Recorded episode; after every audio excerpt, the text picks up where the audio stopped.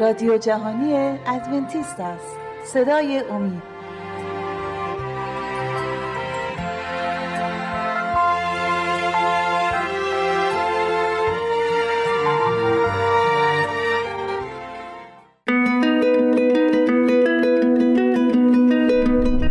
شنوندگان ارجمند اگر مایل به برقراری ارتباط با ما هستید لطفا پیام های خود را از طریق آدرس ایمیل مجد امید تیوی دات برای ما ارسال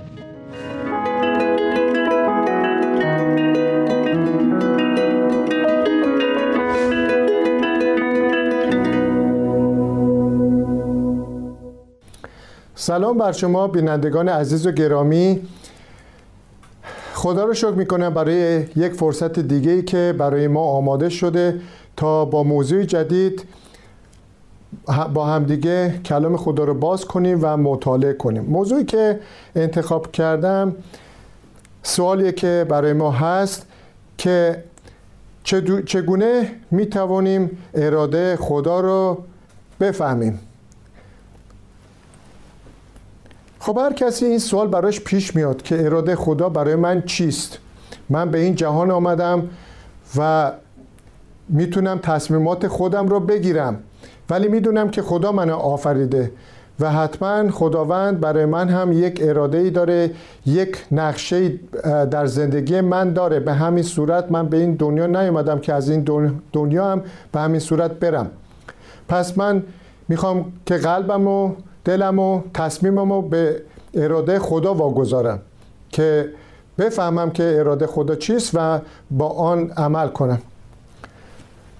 ما هم از کلام خدا آیه آیه می‌خونیم از کتاب یوحنا باب شش آیه سی و هشت. یوحنا باب ششم و آیه سی و هشت رو می‌خونیم. و کلام عیسی مسیح که به این صورت میگه من از آسمان به زمین آمدم نه به خاطر آنکه اراده خود را به عمل آورم بلکه اراده فرستنده خیش را. خب اگه عیسی مسیح اینو میگه که اومده بر روی این زمین و خدا را به ما بشناسونه معجزات انجام بده که ما بفهمیم که او از آسمان آمده و همچنین زندگی خود را برای ما فدا کنه و اگه عیسی مسیح خودش میگه که من برای این زمین آمدم که اراده خودم رو انجام ندم بلکه اراده خدا رو انجام بدم پس برای هر یک از ماها چه سوالی میمونه؟ جواب اینه که هر کدوم از ماها هم باید بگیم که خدایا اراده تو چیست که ما می‌خوایم در زندگی خودمون اونو انجام بدیم. حالا اگر خواست ما انجام کاری باشه که خدا میطلبه آن اراده خداست. حالا برای اینکه ما بیشتر مطمئن باشیم از کلام خدا بخونیم در کتاب مزامیر. مزامیر عهد باب چلم آیه هشت. و به این صورت باب چلم آیه هشت به این صورت میگه ای خدای من چقدر دوست دارم که اراده تو را به جا آورم. من تعالیم تو را در دل خود حفظ می‌کنم. این خواست داووده که میگه که خدای من چقدر دوست دارم که اراده تو را به جا آورم. چقدر خودمون باید این خواست رو داشته باشیم. دلمون از اون شور پر باشه که می‌خوایم که اراده خدا را انجام بدیم و تعالیم تو را در دل خود حفظ کنیم. و اگه اینطور باشه هر کدوممون هر کدوممون این خواست رو در دلمون بزرگ کنیم اون موقع است که واقعا می‌تونیم به راحتی اراده خدا رو بفهمیم. آیه بعدی که می‌تونیم بخونیم اعمال رسولانه. باب 15 آیه 28 اعمال رسولان باب 15 و آیه 8 برای شما می‌خونم. خدا که از قلب آگاست این کار را با عطای رول قدس به آنان به همان طریقی که به خود ما عطا فرمود تاکید کرد. و حالا که خدا از قلبای ما آگاست می‌دونه که در قلب ما در فکر ما چی میگذره ما باید هوشیار باشیم یه مقدار آگاه متوجه باشیم که یا مواظب باشیم در حقیقت که خدا قلب ما رو می‌شناسه افکار ما رو می‌خونه و باید ببینه که ما واقعا او رو دوست داریم خدا رو دوست داریم دنبال شریعت او هستیم دنبال انجام دادن اراده او هستیم. و اگه خدا بدونه که این خاص در دل ماست ما طالب اون هستیم البته که روح القدس که خوندیم وارد قلب ما میشه و افکار ما رو به طرف خدا گرایش میده. ما می‌تونیم به راحتی راه خدا رو بشناسیم بدونیم که چه کاری چه فکری چه سخنی اراده خداست. چون رول قدس در ما داره کار می‌کنه. و ما به راحتی می‌تونیم اراده انسانی خود را کنار بذاریم که ممکنه پر از وسوسه های شیطان باشه و ما را به گمراهی ببره و اراده خودمون رو به دست اراده خدا بسپاریم. حالا اطاعت از خدا به معنای این که ما اراده خدا را انجام میدیم. بخونم. چند آیه از کلام خدا. رومیان باب دوازده آیات یک و دو. کتاب رومیان باب دوازده. آیات یک و دو رو می‌خونم. بنابراین ای برادران من با توجه به این رحمت های الهی از شما درخواست می کنم بدنهای خود را به عنوان قربانی زنده و مقدس که پسندیده خداست به او تقدیم کنید. عبادت روحانی و معقول شما همین است. همشکل این جهان نشوید بلکه به وسیله تجدید افکار وجود شما تغییر شکل یابد تا بتوانید اراده خدا را تشخیص بدهید و آنچه را که مفید و پسندیده و کامل است بشناسید. حالا خدا که ما رو رحم کرده و تمام عطایا رو به ما بخشیده از ما درخواستی داره و به ما میگه که نه فقط افکار و دل خودتون رو به من بسپاریم بلکه میگه که این بدنهای شما هم مثل یک قربانی زنده است. این بدنهای شما هم باید که در دست من باشه. به این معنی که چون خداوند می‌خواد با روح القدسش در قلب ما جا بگیره و روح القدس خداست مقدسه. نمی‌تونه یه چیز مقدس که اونم مخصوصا خدا باشه با یه چیز غیر مقدس و ناپاک در تماس باشه. برای همینم خداوند از ما انتظار داره که پاک باشیم و بدن افکارمون که پاک باشه هیچی بدنمون هم باید پاک باشه. یعنی اگه مشغول کشیدن سیگار هستیم به این عادت کردیم. حالا به هر علتی. از کوچیکی یاد گرفتیم دوستانمون اینو به ما مجبور کردن. به هر علتی حالا باید که بتونیم که از اون آزاد بشیم بتونیم راحت بشیم یا بگیم که داریم شراب می نوشیم چیزهای مشروبات الکلی یا چیزهای بعدی به این صورت که به بدنمون ضربه می‌زنه لطمه می‌زنه. جایی که بدنمون لطمه می‌خوره اون جایی است که روح القدس باید جا بگیره که ما رو راهنمایی کنه در راه راست. هدایتمون بکنه. خب اون جای خوبی نیست برای روح القدس که اونجا جا بگیره.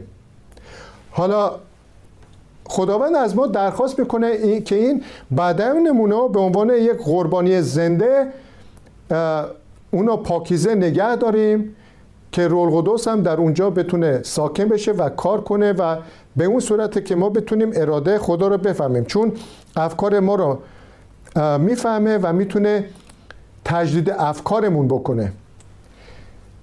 و به این صورته که حتی خودمونم می‌تونیم تغییر شکل بدیم. یعنی به کمک خدا تغییر شکل بدیم از اون کارهای شرار... شرارت آمیز خودمون رها بشیم و یک زندگی پاک و منظعی به دست بگیریم. یه آیه دیگه هم بخونیم.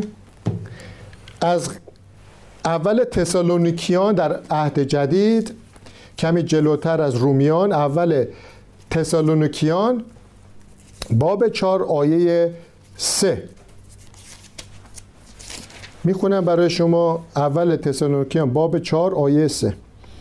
خواست خدا این است که شما پاک باشید و از روابط جنسی نامشروع بپریزید یک خواست خیلی ساده است. میگه که شما پاک باشید به همون صورتی که دربارش صحبت کردیم. یعنی به هر صورتی که هست این اعضای بدنمون بدنمون رو پاک نگه داریم از مواد بگیم سمی موادی که ضرر می‌زنه به بدنمون. هر چی که باشه اونا رو باید ازشون دوری کنیم پاک نگه داریم و همچنین اینجا یاد کرده از روابط جنسی نامشروع.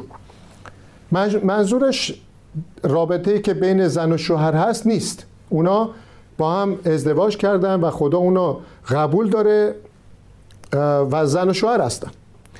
روابط جنسی نامشروع یعنی اینکه من یه شخصی هستم که ازدواج نکردم مجردم و نقشه کشیدم برای یک بگیم دختر دیگه یه زن دیگه ای که اونم ازدواج نکرده و حتی ازدواجم کرده این فکر و این عملی که در من وجود داره و می‌خوام که با باهاش رابطه جنسی داشته باشم نامشروعه.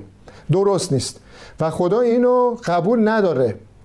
اون موقع خدا قبول داره موقعی که دو نفر همدیگر را شناختن با هم آشنا شدن نزدیک هم شدن و بعد بگم که به همین صورت هم با هم زندگی نمی کنن بلکه میرن کلیسا اونجا جلوی گروهی که اونو نگاه می‌کنن با هم این عقد رو میبندن. یعنی اینکه شاهدینی دارن که اینها با هم هستن.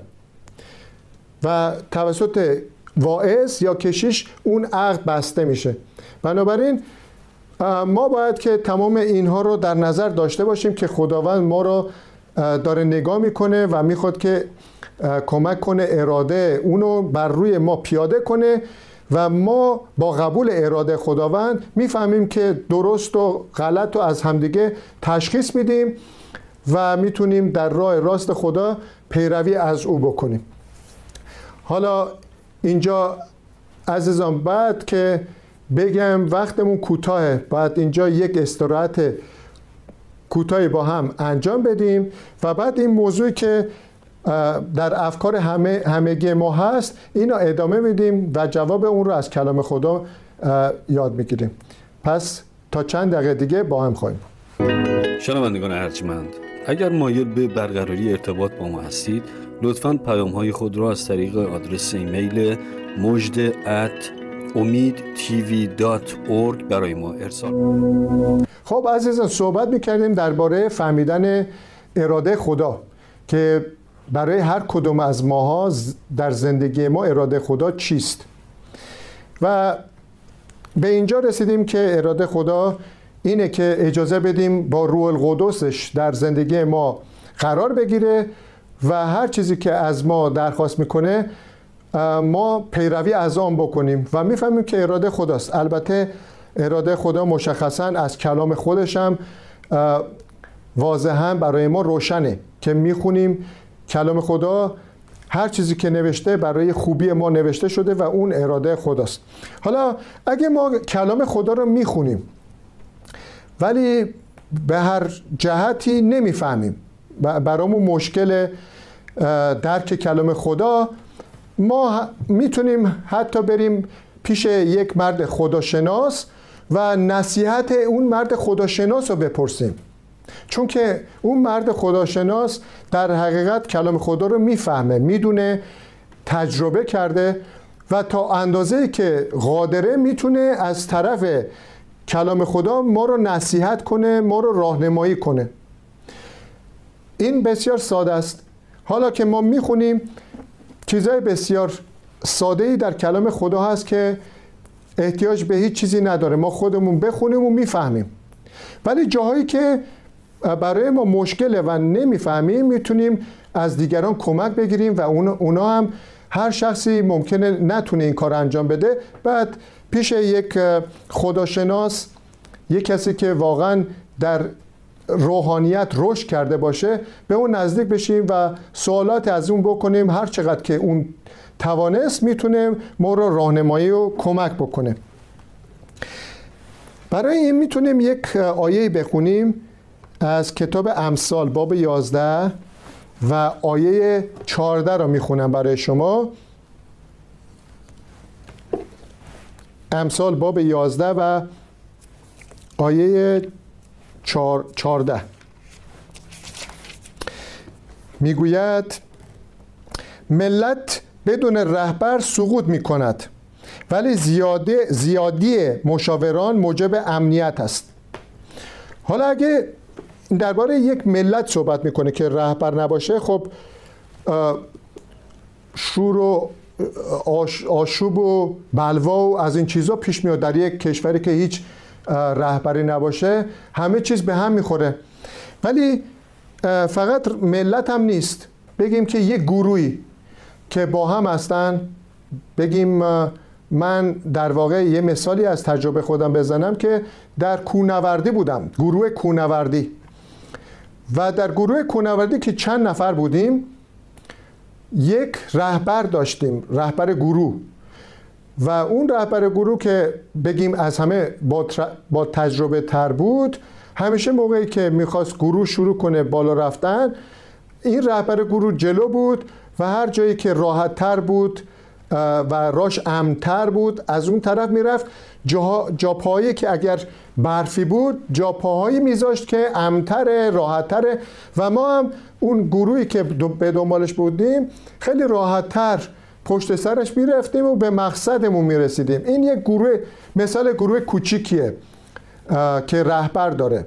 خب اگه گروه بزرگتری باشه البته اون رهبرش باید قویتر باشه دانشش بیشتر باشه و حتما اگه رهبر ملتی باشه که اینجا ازش یاد کرد اون واقعا باید که به این کار سپرده باشه. یعنی بدونه که در چه جا و مکانی داره رهبری می‌کنه. ادامهش هم در اینجا میگه که مشاوران ولی زیادی مشاوران موجب امنیت هست. حالا اگه یک رهبر بگیم همین رهبر ملت رئیس جمهور یک کشوره می‌بینیم که این رئیس جمهور کشور تنها نیست. هر کشوری که ببینین که یه مقدار کاراش خوب پیش میره و درست پیش میره می‌بینین که مشاورینی داره. این رهبر هر چقدر بدونه هر چقدر آگاه باشه بازم یه جایی خطا می‌کنه. ولی مشاورینی که دوروارش هستن با هم که میشینن مشورت می‌کنن فکرشون رو رد و بدل می‌کنن براشون روشنتر میشه که موقعیت کشور با همسایگان و اینا با کشورهای دیگه جهان به چه صورت و بهتر عمل خواهد کرد و رهبر طبق اون پیش میره. حالا اینجا ما ادامه میدیم که ببینیم خواست خدا به چه صورت خواهد بود. ما باید که اراده ما باشه که به اسم خدا جلال بیاریم. خودخواه نباش. به دنبال فقط هدفهای زندگی خودمون نباشیم. اون درسته اون مهمه. ولی هر کاری که می‌کنیم به جلال خدا خاتمه پیدا کنه. کاری نکنیم که اسم خدا به باطل برده بشه به خاطر بگیم کارهای ناپسند من. کاری بکنم که بگن که این چه مرد خدا پرستیه که مثلا چنین حرفی زد چنین کاری کرد. خب من باید مواظب افکارم حرفام اعمالم همه این چیزا باشم. اول پتروس باب چار آیه ده و یازده. اول پتروس بخونیم از باب چهارم آیه ده و یازده. به عنوان کسی که برکات گوناگون خدا را یافته است استعدادها و عطایای خود را برای خیریت دیگران به کار ببرید. مثلا کسی که وعظ می کند طور سخن بگوید که گویی از طرف خدا پیامی دارد و آنکه خدمت می کند با قدرتی که خدا به او عطا می فرماید خدمت کند تا از این را خدا در همه چیز به وسیله عیسی مسیح جلال یابد. آری جلال و قدرت تا به ابد از آن او باد. آمین. عزیزان این می‌دونیم که عطایای خدا به ما بخشیده. به هر کسی یک یا چندین عطا بخشیده. و این عطایا برای باید که برای جلال کار خدا باشه. برای جلال نام خدا باشه این کار انجام میدیم. چون ما اگه عطایای خدا رو به شخصه برای خودمون استفاده کنیم اون دیگه خودخواهی میشه و احتمالش هست حتی خدا اون عطایی که به ما سپرده از, از ما بگیره. حالا همچنین باید که از راهنمایی یا از صدایی که رول قدس در به ما با ما صحبت می‌کنه اراده خدا رو بفهمیم. اطاعت کنیم از راهنمایی رول قدس. مثلا در کتاب یوحنا باب دهم و آیه 26 مسیح به این صورت میگه. باب دهم یوحنا و آیه 6 رو برای شما قرائت می‌کنم. باب ده آیه 27 رو قرائت می‌کنم. می‌گوید گوسفندان من صدای من رو میشنوند و من آنها را می‌شناسم و آنها به دنبال من میآیند. اگه گوش ما تیون باشه به صدای خدا رادیویی که هست موقعی که می‌خواین رادیو رو تنظیم کنین یه شماره ای داره. این شماره رو اگه درست تنظیمش نکنین هی خشخش می‌کنه یا میفته روی کانال دیگه. تیون نیست. مثل گیتار که می‌زنین باید یا رادیو رو باید دقیق روش تمرکز کنین. صدای خدا رول قدس هم به همین صورت اگه صداهای زیادی میاد صدای دوستا میاد صدای شیطان میاد صدای خدا میاد ما باید تشخیص بدیم. بفهمیم که کدوم یکی از اینا صدای درستی که از طرف رول قدس به ما آمده و راهنمایی می‌کنه. اینا باید درک کنیم. همچنین یه آیه دیگه هم برای شما بخونم. از مزامیر می‌خونم. مزامیر 143 و آیه ده می‌خونم. می‌گوید تو خدای من هستی مرا تعلیم بده تا اراده تو را انجام دهم. روح پاکت مرا به راه راست هدایت فرماید. این خواست داوود میگه که من دلم می‌خواد که روح راست تو منو هدایت کنه. به تو میسپارم. و چون تو خدای من هستی منو تعلیم بده تا اراده تو را انجام بدم. ببین چقدر این دلش پاکه و خواستش بزرگه که می‌خواد که خدای خود خودشو هم ارادهش رو بفهمه و انجام بده و همین که روح القدس زندگی اون رو هدایت کنه. و این باید خواست هر کدوم هر کدوم از ما ایمانداران باشه. می‌تونیم همچنین عزیزان ما به وجدان خودمون هم گوش کنیم. حالا بعضیا میگن که چقدر یه شخص بیوجدانیه. نه این شخص بیوجدان چون که دیگه شخص وجدانش به خاطر زندگی شرایط آمیز طولانی که کرده این ممکنه وجدانش دیگه سوخته از بین رفته. کلا در وجدان انسان یه شخص معمولی رول کار می‌کنه. از طریق وجدان هم صحبت می‌کنه. فقط از طریق اینکه ما راهنمای مختلفی از خواب و رویا اینا بگیریم هیچ. بلکه وجدان بدنی جسمانی خودمونم در مواقع مختلف رول قدس از آن استفاده می‌کنه. مثلا بخونم از همین مزامیر باب سی و هفتم و می‌خونم آیات چهار و پنج. 37 آیات 4 و 5 رو می‌خونم. شادمانی خود را در خداوند جستجو کن و او خواهش دلت را برآورده خواهد ساخت. خودت را به خداوند بسپار و بر او اعتماد کن. او تو را کمک خواهد کرد. حالا اگه خواست من خوب باشه خدا به من معرفی می‌کنه که بله این خواست درست اراده منه و راهنماییت می‌کنه که به دنبالش بری و انجامش بدی. ولی اگه اون وجدانم ناپاک شده به علل مختلف و سخن راست رو به من نمیگه. اون موقع است که خدا هم دخالت می‌کنه و میگه که دیگه این کار رو انجام نده چون این خواست من نیست. خب عزیزان متشکرم که گوش فرا دادیم و با هم کلام خدا رو مطالعه کردیم. امیدوارم که شما هم یه نتیجه گرفته باشید. شما رو به دستای خدا میسپارم. شنوندگان ارجمند اگر مایل به برقراری ارتباط با ما هستید لطفا پیام های خود را از طریق آدرس ایمیل مجد at برای ما ارسال کنید.